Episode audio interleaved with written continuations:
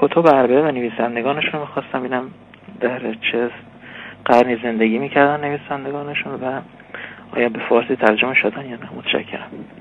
بسیار خوب. سوال این عزیز شنونده هم شنیدیم. جناب استاد پیشوایی. کتب اربعه و مترجمان اونها. بله.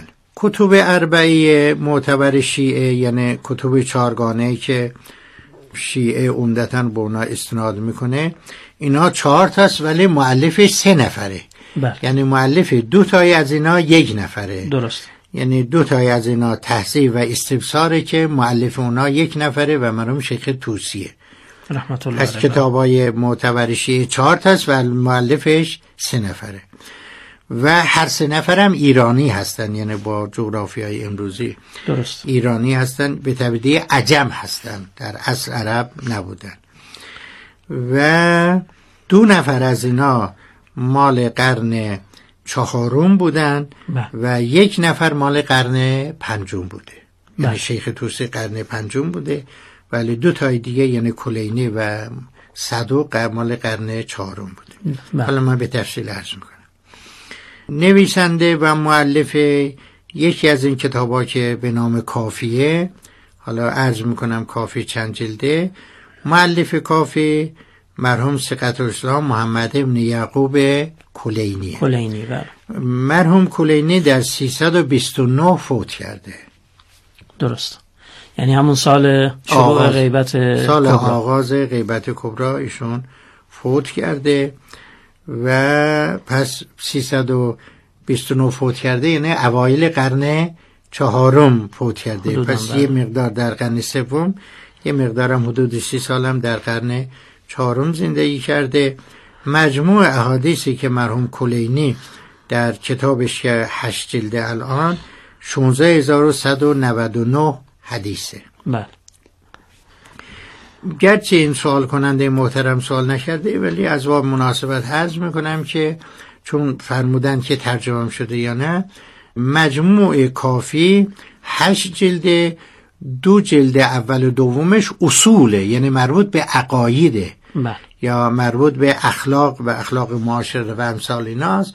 اون دو جلد را میگن اصول کافی. درست. یا یعنی ال یا الاصول من الکافی. یعنی مربوط به اصول دینه مربوط به عقاید. مثلا کتاب مفصل داره به نام حجت راجع به امامت و ضرورت امام و خصایص ائمه و امثاله.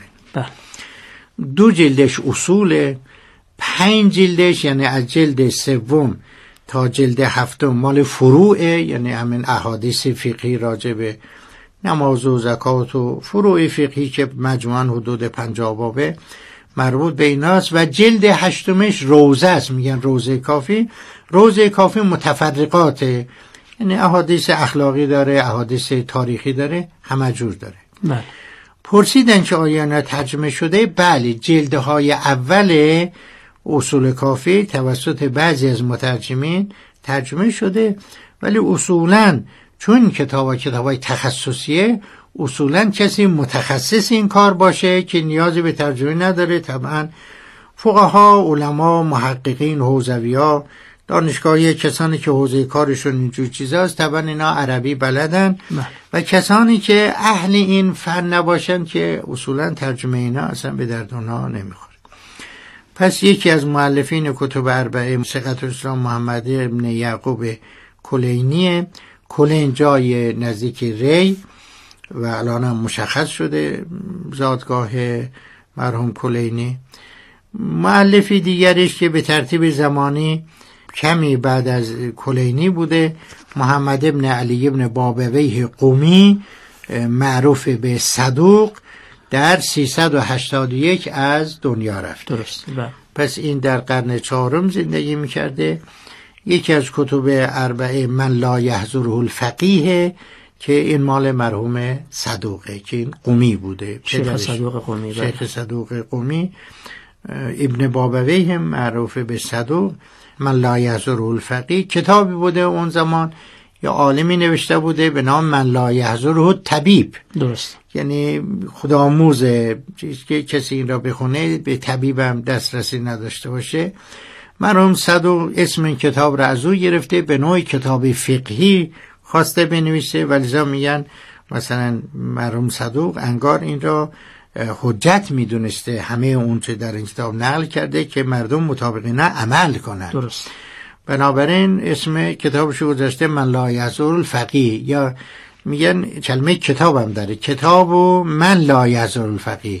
این کتاب مال کسیه که دسترسی به فقیه ندارد. بله. فقه را از این کتاب یاد بگیر.